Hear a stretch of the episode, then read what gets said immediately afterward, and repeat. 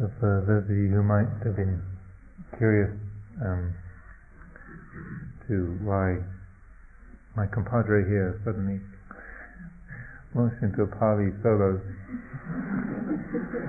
this is not a completely spontaneous act, but um, the um, this is a traditional way of uh, inviting a Dhamma discourse to be given, and uh, the uh, the word for those of you who are not completely conversant in Pali, uh, hark back to the time shortly after the Buddha's enlightenment, where um, having newly awakened, newly realized the the uh, profundity and subtlety of the of the Dhamma shortly after the enlightenment, then the, the first thought, uh, or one of the first thoughts that crossed the Buddha's mind was that uh, there's no way that anyone could ever understand this. There's, there's no point even beginning to try to explain this because he, no one would ever get it, and so just making any effort to try and convey this yeah, so subtle, so abstruse, and the world is, is so committed to uh, distraction, to self-concern, to uh, to becoming, that uh, this would just be uh, wearisome and uh, and vexatious for me. So then the, the the mind of the Buddha was initially inclined towards inactivity, towards not teaching. So then the story goes that this thought was picked up in one of the Brahma realms by the, the Brahma gods, the Sahampati. And uh, Sahampati realized that this was, a, a, this was going to be a disaster if the newly awakened Buddha was inclined towards just um, spending his time on retreat, never talking to anybody the rest of his life.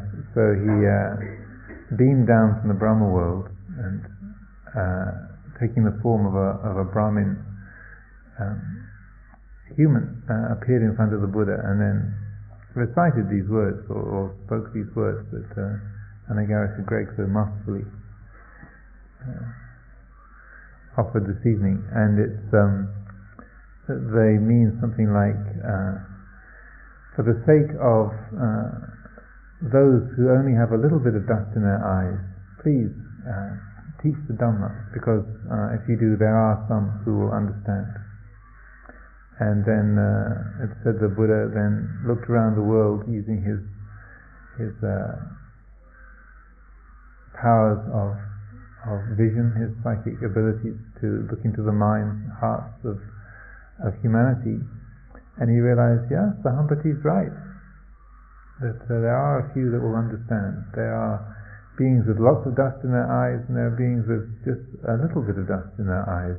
So, for the, the sake of the, the lightly dusted, And uh, the Buddha consented to uh, to uh, offer his insights to the world, and so uh, we are the inheritors of that motivation, that in, that uh, initiative of the Brahma Sahampati. So we should all be very grateful for that, I think. And also, it's, uh, it the same principle lies behind the way that you know, Buddhism has never been a, a proselytizing religion. It's always uh, one that has to be coaxed forth. We don't go around knocking on people's doors or stopping people in the street. Our rules prevent us from doing that. So it's, it's one that uh, relies on um, people having their own interest and, and seeking it out so that we freely uh, offer the teachings if people are, are, are, interested, but if we're not invited, then we, we happily stay uh, uh, following our own, uh, our own practice. So I didn't just sort of go around uh, ringing up all the Buddhist centers in England saying, do you want to lead a weekend retreat? it was a Gaia House that contacted me several times actually, Kathy. Kathy put great forth. Kathy McGee put uh, great uh, great efforts to persuade me to come. So uh, it was through uh, Kathy playing the part of Brahma Sahampati and me playing the part of the Buddha. These are hard times. You know.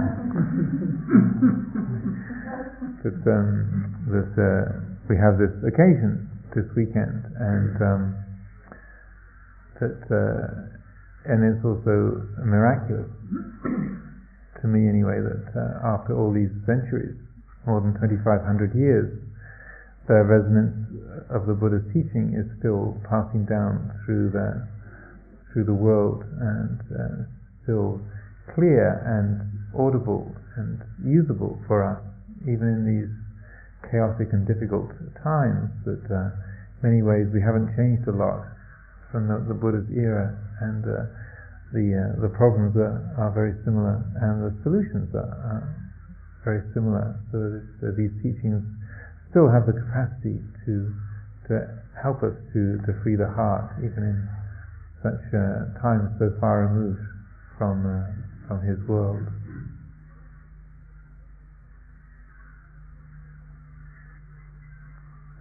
Now it's about quarter to nine in the evening, and uh, we began the day scarcely 15 hours ago and uh, always strikes me, particularly the first day of a retreat, how long a day can be. Would you agree? It's amazing, isn't it, when you don't talk to other people and you haven't got newspapers or TV or radio.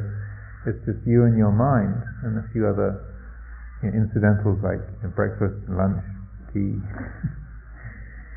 and entering and leaving buildings and walking around the garden that um, how long a day is. It's, it's, quite amazing, isn't it? And then just also when when we haven't got anything to to uh, distract the mind with, when we just watch what the mind does during the course of a day, it's also equally staggering how many different characters we are, how many different um, personae sort of move across the stage of our of our consciousness during the course of a, of a day. Just you know, if we think back just to, the time that, that today began, when we, we woke up and, and joined together here in this hall, how many different moods have we experienced? How many different people have we been? You know, the diligent yogi, ardently intent on realizing ultimate reality. You know, the voracious food hound, trying not to look like you're competing for the first place in the queue for, at the meal time. The uh, hopeless, neurotic wreck, you know, the joyful, loving source of light, the uh, the busy little bee, the lazy slug, you know, we all have our own menageries of kind of of characters that that, that have have passed through that we've we've embodied during the course of the day, and all have our own favourites. The um, star yogi, the failed yogi, the the non the non yogi, the I'm not really a Buddhist. I just come here because I want to study the mind, I know I'm not a Buddhist, but I do kind of like all this bowing and chanting and.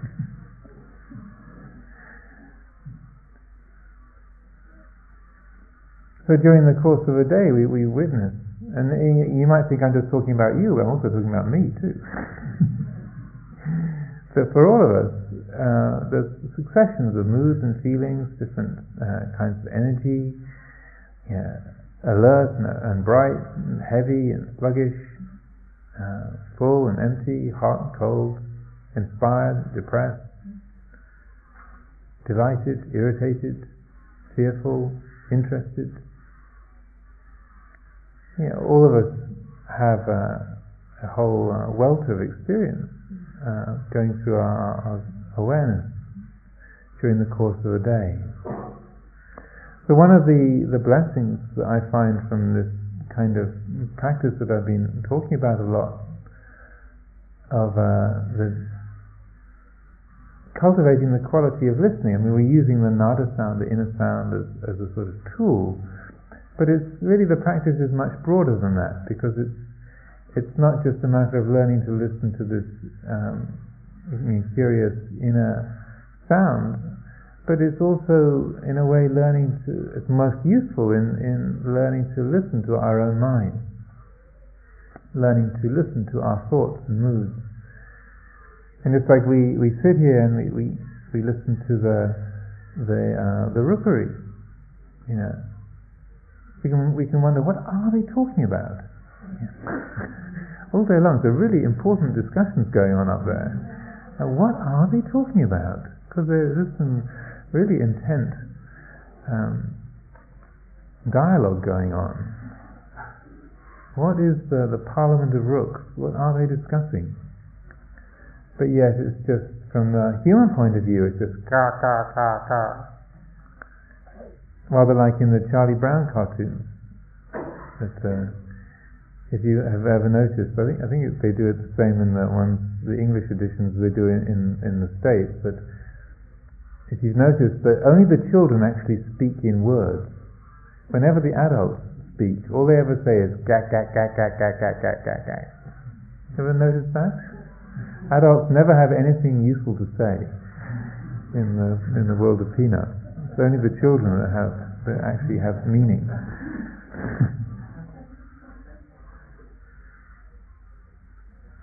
But yet, just like we can listen to the nada sound, or we can listen to the cawing of the, the crows and the different birds in the, in the garden, we can also learn to listen to our, our own minds with the same kind of impartiality. It, it often strikes me as very strange how just because a thought passes through our minds, we take it somehow to be true. But just because we think something, we assume that that means that it's related to the way things really are. Right? Have we ever had that thought? You know, I, I think it, therefore it's true. And if other people think differently, then they're wrong. Right? Yes. I can see a few heads nodding. Certainly, that was that was always my impression. And I remember when I I first, and I've often told this story, but uh, uh, is kind of insightful. So I, I, repeat it regularly. When, when I first showed up at the monastery in Thailand um, more than 25 years ago, I'd never practiced meditation before. I was completely new to Buddhism and, and meditation and uh, Buddhist ideas. And so uh, I was you know, interested in all of this. I just sort of arrived there and was actually and was all I was looking for was a cheap place to stay. So, you know, sometimes things don't quite work out as you plan. so next time you're looking for a free bed for the night, be careful.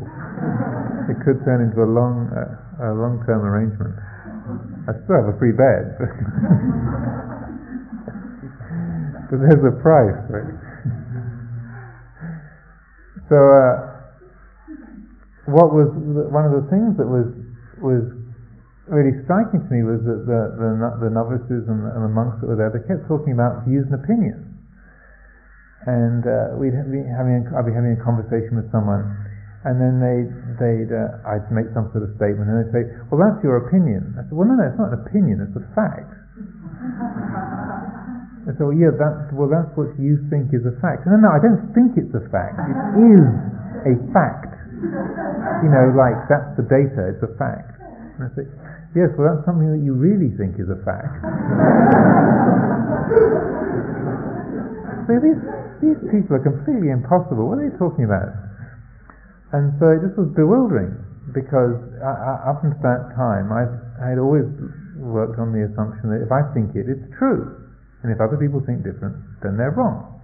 They mm-hmm. might be nice people and have all kinds of good qualities, but they're just wrong. I could forgive them for that so that it's not right, like me. And then, as, as a few weeks went by, and, I, and this this kind of theme kept kept coming up over and over, and I was mildly irritated. I began, it began to dawn on me also because I was starting to, to practice meditation a lot, you know, following the routine, you know, sort of four or five hours of formal practice a day at least. And so I began to see how you know, fickle and, and mobile um, the, the mind was, how much it, it just was in a constant state of mutation and, uh, and was um, just a huge variety of thoughts that went through the mind during the course of the day was was was, was dazzling and, and depressing, extraordinary. And so then I began to see how, uh, after I'd been there for a month or six weeks or so, that some of the things that I'd been utterly sure of a month before, now I was thinking differently. And so I began to put two and two together. That well, if that was correct, if this is correct now, but last month I thought something different, then maybe what I'm thinking now that I'm so utterly sure of, in a month's time, then I'll realize that this isn't right either. And then, what does that say about what other people think? Oh. Oh dear. oh dear, oh dear, oh dear and I began to began to see that that that surety that I had always had, the way that my mind invested in thinking and and believed in my thoughts was was really extremely um, poor investment, very bad stock, very unreliable stock indeed. And so uh, it uh, began began to be clear what it was that people were talking about in terms of of what you know, what we think of as being facts or truths or, or, absolute realities. These are just opinions, ideas, points of view that come and go and change and might have a certain validity, a certain relationship to um, uh, some kind of external reality.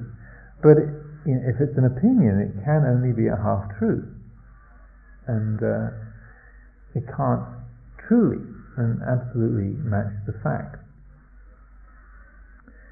Because it's a concept, it's an idea, it has to be based on a particular point of view. And so, uh, even when you you have witnesses, you know, you've got data, you've got photographic evidence, you know, you've got things that back up your, your idea, your point of view. Still, you know, the, the fact that we come to, the, the more that, that we investigate this, we realize that even something that we call a fact, you know, even when there's uh, you know, witnesses and evidence, so forth, even then, trying to establish what really happened, you begin to see, I mean, you can't actually say. You can have sort of agreements or, or commonly um, settled upon points of view, but you can't pin down reality, you can't pin down nature in terms of ideas or in terms of, of concepts, of words, of structures. It's like the, the scientific realm, you know, that uh, a hundred years ago people had the idea that there was a certain amount of facts about the natural world that existed and we just had to sort of tick them off one by one, and then at some point we'll get to the end of things that are that can be known about the natural world, and then we'll know everything, and it will be complete, right? They actually closed the postgraduate department of the uh, of the physics of, uh, of the physics department at, at Harvard University in the 1890s because they thought there was only a couple of things left to discover. Seriously, they thought there were these two weird, there were these two un, unusual things they couldn't quite explain. One was the photoelectric effect, and one was the radiation of, of, of hot bodies. Um, the, uh, and they weren't quite sure how did that work. The radiation, the photoelectric effect, and, and why bodies emitted light in the way that they did. But they, once they got those figured out, that would be the whole picture complete, and then they could just, that's it, that's it, physics is now known. Then along came Max Planck, and a couple of years later came Albert Einstein and blew the whole thing wide open. I remember a few years ago meeting a, a, a, a doctor who was, he was a, pulmonary specialist, lung specialist, he was a specialist in a particular kind of lung disease. And he said that even though he had such a narrow field, he couldn't actually read everything that was published just about his one disease. And uh, and I said, you, you you serious? But just, you can't even keep up with that one little subject. And he gave me this look that sort of kind of went on forever and said, it's an abyss. so the, the further in you go with any particular aspect of nature, the, the bigger it gets, the more things there are to say. So that far from, from all the facts about the universe being able to be sort of collated and collected and finalized, it just gets bigger and bigger and bigger.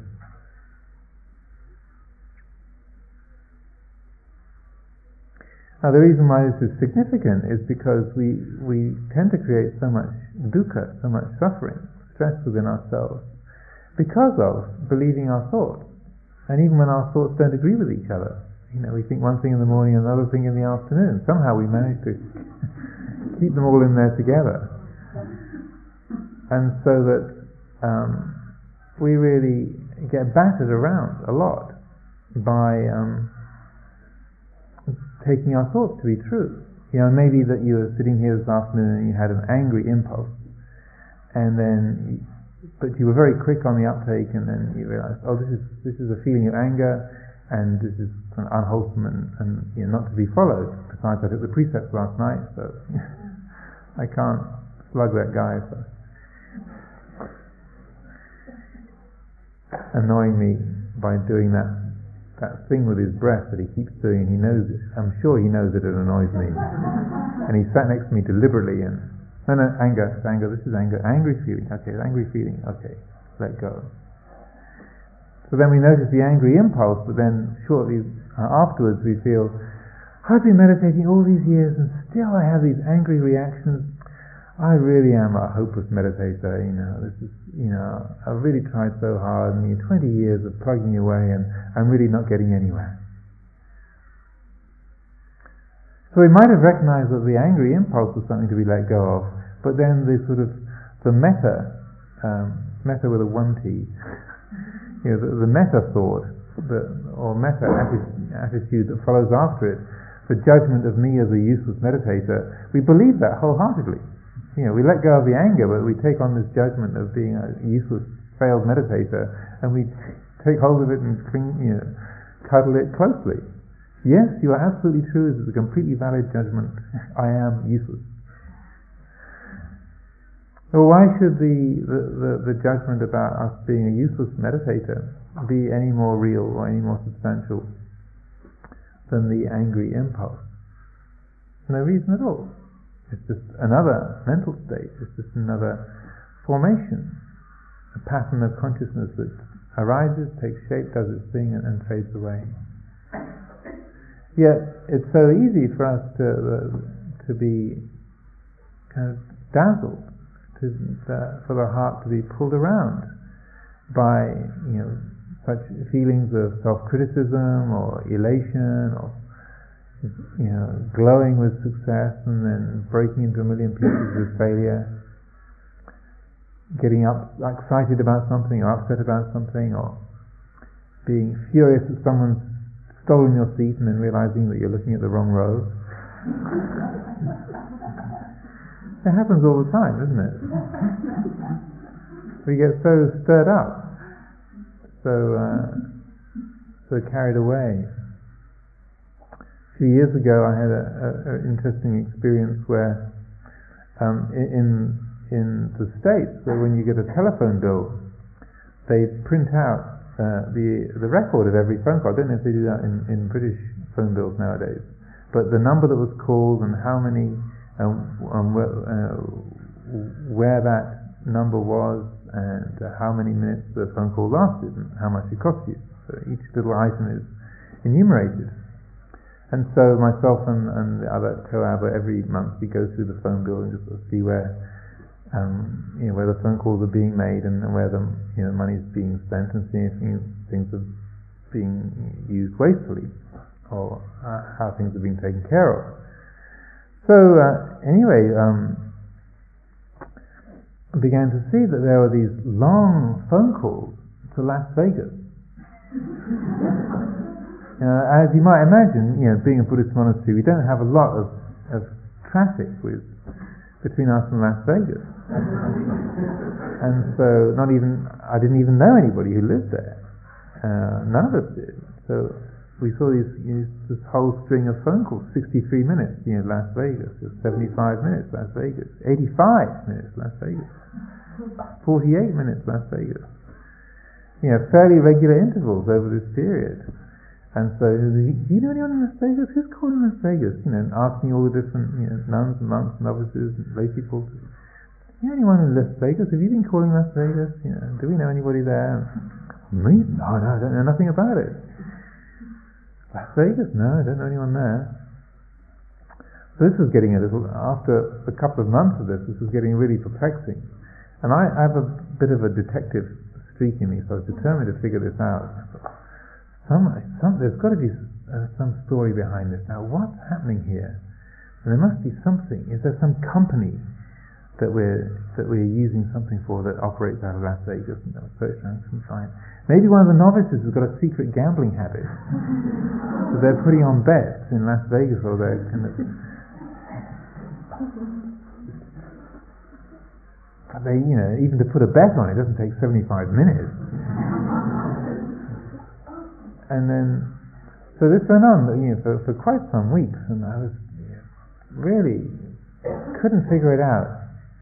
And uh, during this time, this was when we were uh, organizing the um, uh, Buddhist Teachers Conference at, at um, Spirit Rock. This was several years ago. There was a couple of hundred people coming, including the Dalai Lama. And so there was about a dozen of us who were involved in pulling this, this uh, conference together. And uh, we never actually met in person, but we did all of our meetings through conference calls. And suddenly, on about the sort of the ninth phone bill, with these long calls to Las Vegas, suddenly it dawned on me, I know who's making these calls. Me.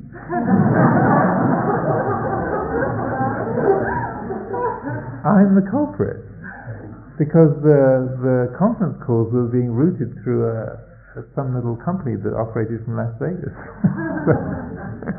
all of these calls with Jack Kornfield and, and uh, Norman Fischer and Yvonne Rand and um, Surya Das and Joseph Goldstein and people all, were, were all meeting together in, in sort of virtual space, but the, the phone calls were going through Las Vegas. So I realized, aha, I'm the culprit. So that was fun. suddenly the detective realizes that you know, that uh, that they uh, they did the deed. But I was really stirred up about it. I was really convinced that someone was had a, a secret life, or maybe one of the other monks had a split personality, and they could look you in the eye and say it wasn't me because it wasn't them; it was their other self. So it, was, it was you know Jason comes out at night.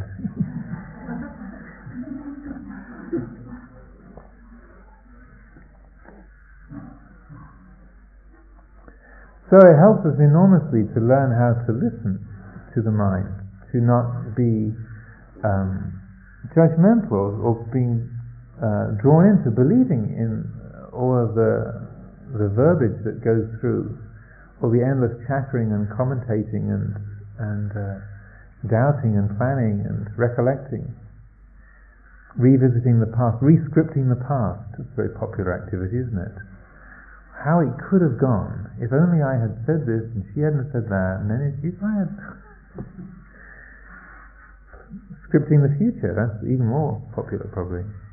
When I get to, when I see him next time, I'm going to say this. When I say that, then he's going to say this. And when he says that, well, I'm really going to let him have it because he can't say that kind of thing to me. And off we go. Now, oftentimes we think that, that peace comes from uh, removing thought from our minds altogether. And certainly I can I can sympathise with that that view, and I certainly felt like that in the early years. Because my mind just chattered endlessly, incessant commentating and proliferating. And there was this, I get these occasional sort of powerful ways of feeling it. Of, if it would just shut up, just shut up. Ever had that feeling? And so that's reasonable to think that if it were only just shut up, then I'd never ask you anything ever again. I know I would be happy. But then what we find is that, that we can we can experience complete inner silence, like the, the mind actually stopping thinking. And yet we're still not happy. right? There's a feeling of bliss when it shuts up for the first time. But then we realize, well, you can sit there and the, the mind is free of thought, but it can be actually very boring. Just like sitting in a, watching a, a blank TV or, or a, sitting in an empty room or listening to the nada sound. You know. you know, in and of itself, it's, it's not that special. So, you know, you might think, well, it'd be great. Uh, listen, hey, if my mind just shut up for five minutes, I'd, you know, whatever, however much money you, I could pay you. But then, if that was if that was real peace, if that was genuine, if that was nibbana, if the absence of thought was was if just that was full realization, then uh, chlorpromazine would be the way to, or Largactil just something to make the mind stop. I forget what the I don't know what the, the current name for that uh, kind of barbiturate that just shuts everything down. It used to be Largactil in my era. Just to be able to make it stop, you know, just take a chemical and then it stops, but then that doesn't liberate us. It just means that there's no thinking going on.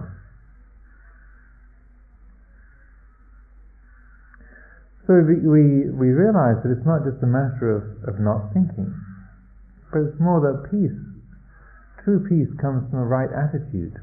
And so when we really learn to listen to the mind, obviously we, we train the mind in concentration and we aim to, to learn how to, to not think if we choose to not think. But we, it's not a matter of just worshipping an absence of thought, because really the the fact is, the, uh, I would suggest that the fact is that, got to be careful here, the, uh, the real peace comes from right understanding. It comes from that uh, quality of wisdom, of, of the eye, of seeing things through the eye of Dhamma. It doesn't come just from quiet conditions, peaceful conditions, or, or well controlled states of mind. It's only when there's there's real uh, a, a, genuine listening, uh, kind of an openness of heart, and a listening with wisdom. you hear the thoughts, the feelings, the waves of emotion, the moods coming and going and changing.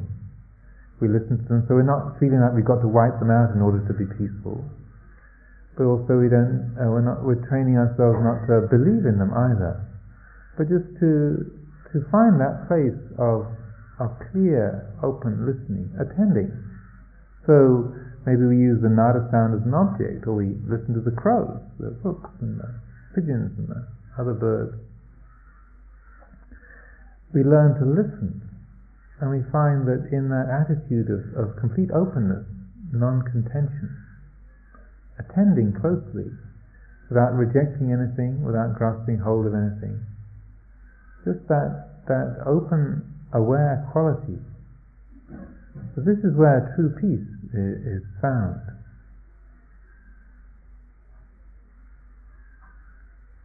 So one of the ways that I like to think about this, and that you might also find helpful, is because also it can be confusing when our mind is thinking 15 different things during the course of a day. Where yeah, which is the real me? You know, am I the slug, or am I the, the, the diligent meditator, or am I the the the, the rebel, you know, who's always got to be at nine and a half degrees away from the, the system. yeah. Am I the, uh, the wise, intelligent one? Am, am I the heartful, feeling one? Am I the, the, the brilliant analyst? What am I? Am I the, the caring parent? Am I the, the faithful child? Am I the, the loving spouse? The liberated meditator? What am I? Which who of these different characters am I? The, the crumpled heap? The next Messiah? Or the utterly mediocre yogi normal? I am the utterly average meditator. I'm so ordinary I can't even be spectacularly bad.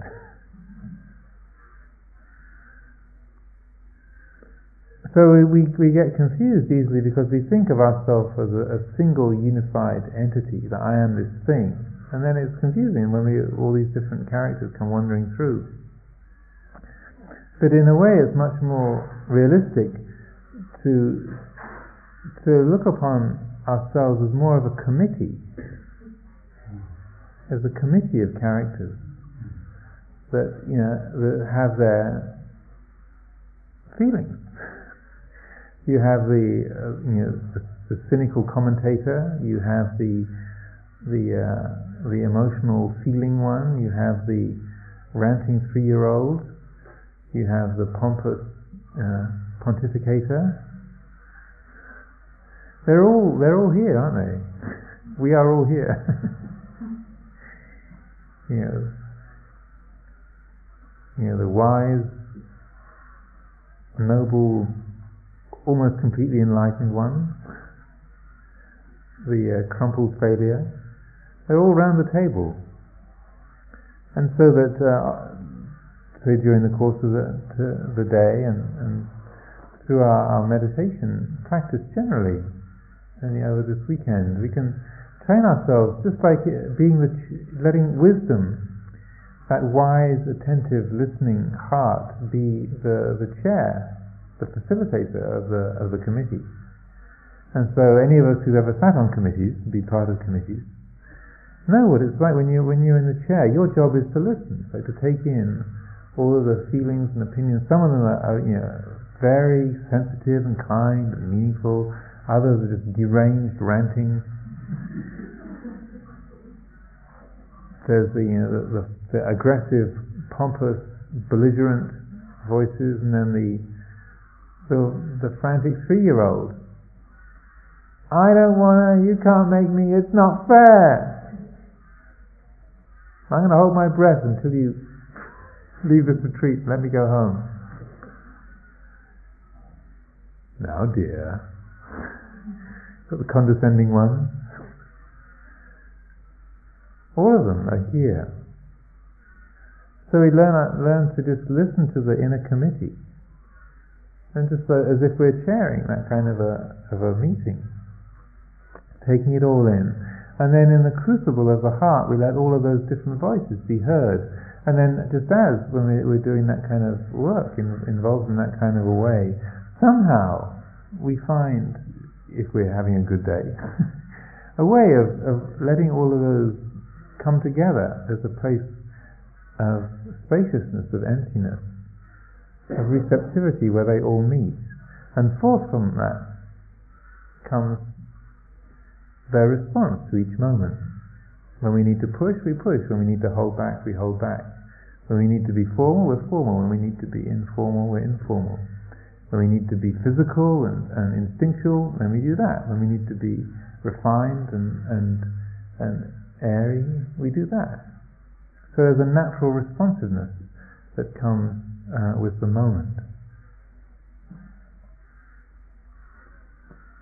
So another aspect of, of learning to listen and, and the development of insight, because also it's, it's not just a matter of, of learning to, to listen to the voices, but what we find is by listening clearly and understanding, these are just the, the habits of, of the mind, these are just the, the ripples of, of karma and its results that we are experiencing, all the echoes of our of our lives, the events, perceptions, actions, of our lifetime, are rippling through. It's not just to, as an end in itself, but what we find is when we hear, when we listen clearly, when we attend to the patterns of thought and feeling and emotion in a in a, a clear and unconfused way, unbiased way, when there's no grasping or contending, then that's when we find ourselves able to truly let go. We realize, oh, this is just a voice. This is just that ranting three-year-old in my mind. This is just the, the pompous old git in my mind. This is just the, the know-all. This is just the, uh, uh, the, the voice of the, the heartful one that loves everything. This is the voice of the, the, uh, the complainer. That's all it is. It's a voice. It's a thought. It's a feeling. It arises. It ceases. It's not self. So that very recognition uh, of what goes on within within our hearts, that is the very uh, catalyst that enables the heart to let go, to to loosen the bonds of and habits of identification, that in us which takes these to be permanent, stable realities. I am this person. I am a failure. I am a success. I am a man. I am a woman. I am a monk. I am a layperson. I'm an experienced meditator. I'm totally new. All the I am, we see that these are just uh, ephemeral, changing forms. These are just patterns, soap bubbles, mirages. They come into being, they have their shape, they dissolve. There's no fundamental substance there, they're devoid of of essence. So this very quality of, of, of learning to listen is the, is like a catalyst for that letting go, for loosening the habitual grasping and identifying that goes on within the heart. And in that loosening, then the heart is liberated, and the heart lets go. It's liberated. There was once a, an occasion in the, recounted in the scriptures where Ananda and another of the monks are debating about the nature of, of ultimate reality, of deathlessness.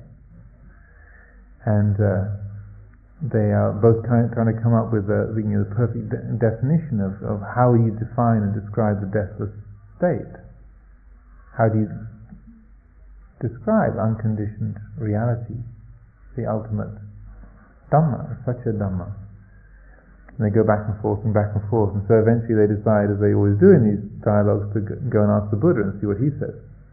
And the, the run-up to the, to the um, exchange is the implication that the Buddha is going to launch into a, a long, detailed exegesis on, on ultimate reality. But uh, Ananda comes to him and says, you know, Venerable Sir, please, you know, uh, you know, Brother Monk and I have been debating, and we've said this. You know, as usual, he recounts the entire dialogue as it occurred. And then he says, uh, how best can one describe the deathless state? And with that whole big run-up, you think the Buddha's going to give this great big um, spiel on it. But instead, he just says, the cessation of grasping is deathlessness.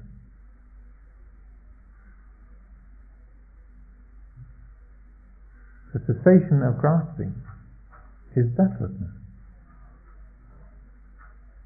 That's simple.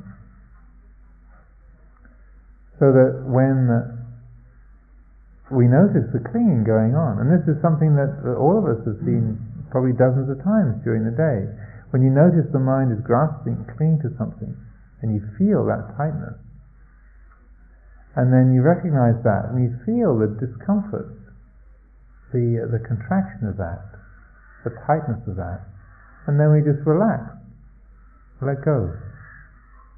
As a natural sigh of relief, a yawn, ah. There's a relief there, a release. Now we might not think that the realization of deathlessness. We might think, well, that's just the pleasantness of changing my posture and my legs ache. Well, that's just the the pleasantness of letting go of a rehearsing an argument that hasn't happened yet. But if we if we stop, if we just notice, what do we, what's experienced when the grasping ceases? In that moment of letting go, if we really attend, if we listen, if we notice, there's no sense of self, there's peacefulness, there's clarity, and an utter simplicity. It's not an ecstatic state.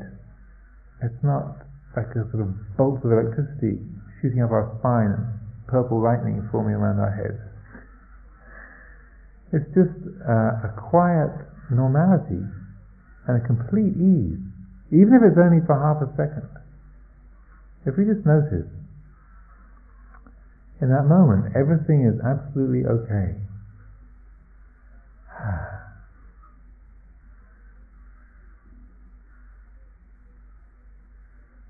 But because it's so un- unremarkable, the mind assumes this is nothing special and just hops straight over it and looks for the next thing to be worrying about.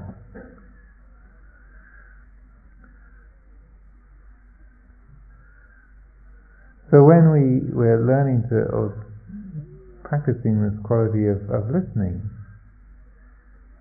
and we recognize particular voices for what they are, and the heart lets go, Really let yourself notice that. What is the, what is the state that is realized when the grasping stops? What quality does this have? Just let that truly and fully be known. Let yourself really taste that, know that, feel it.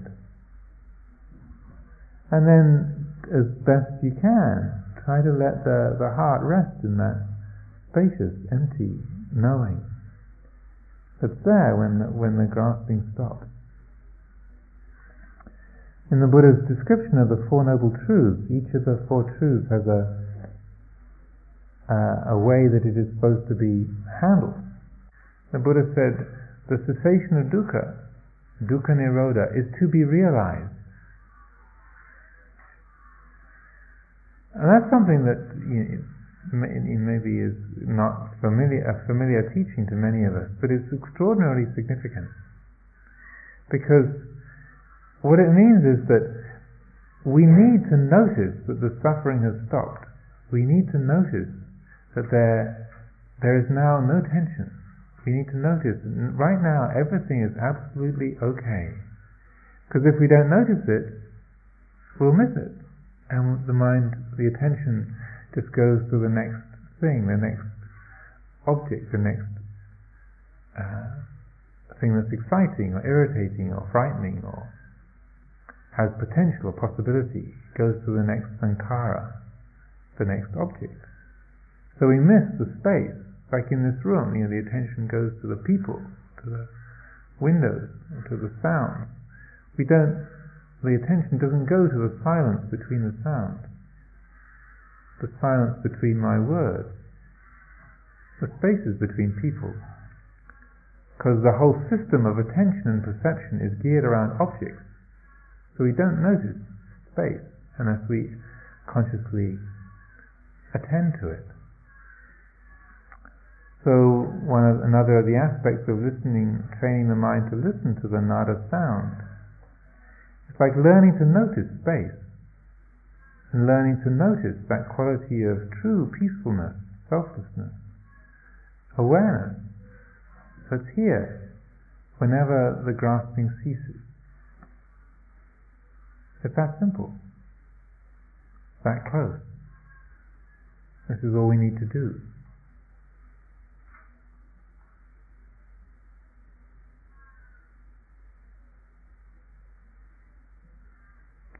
So perhaps one, one final um, point on this is, you know, I was talking in terms of just tracking and, and listening to the voices that arise on their own.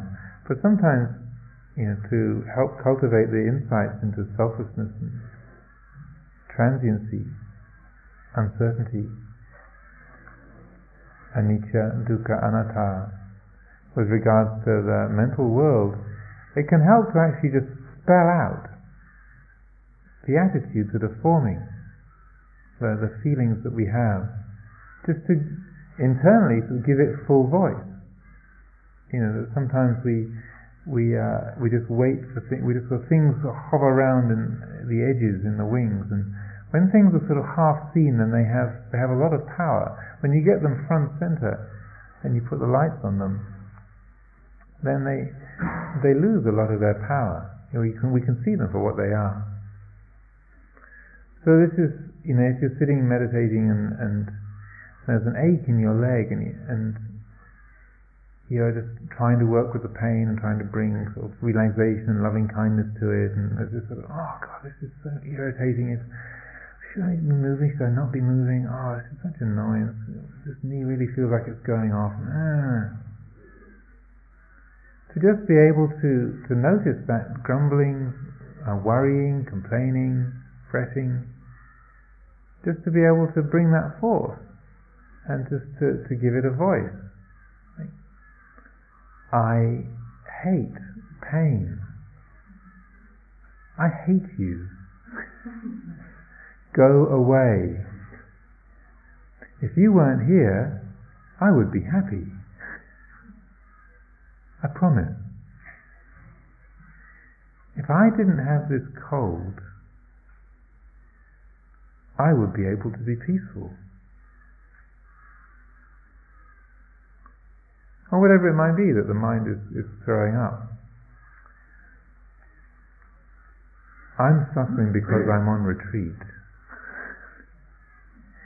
If I wasn't here at Gaia House, I could be doing all sorts of really interesting things somewhere else.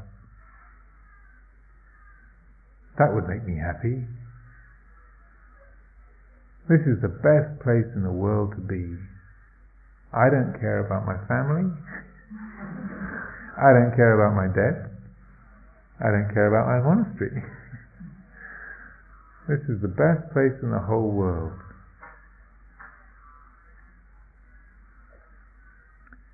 To think the unthinkable, just to state clearly what our mind is doing, or the love, the hate, the opinions.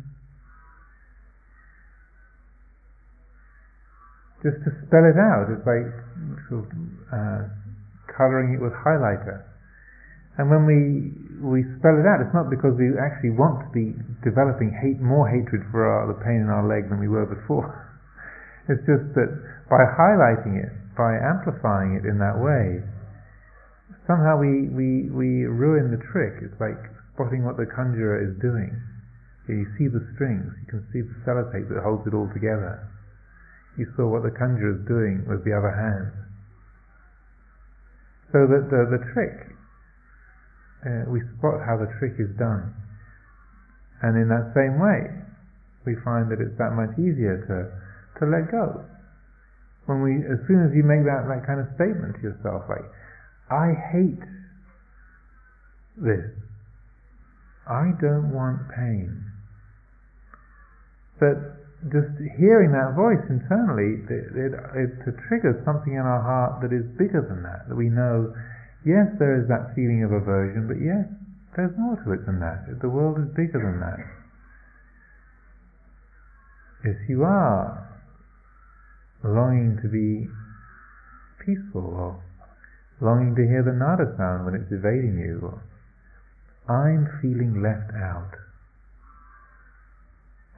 I'm excluded here. I'm the one that doesn't belong. I'm different from everyone. I can prove it. I'm the only monk here. I am different from everyone. but just uh, uh, you can probably get a feel for it, even as you try and say it to yourself. I, I usually can't even get to the end of the sentence when I do this.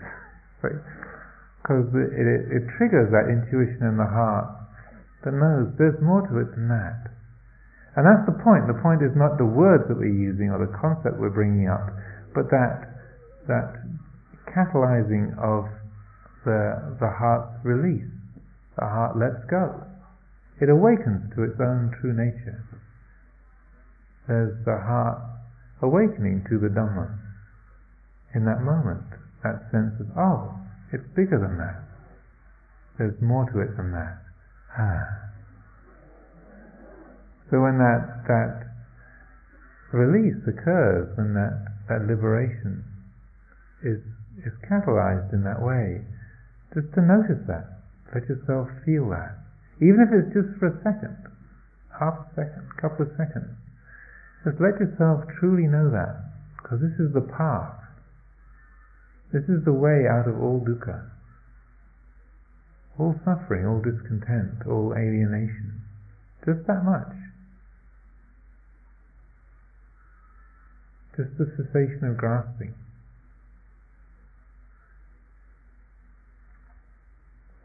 So I offer these thoughts for consideration this evening.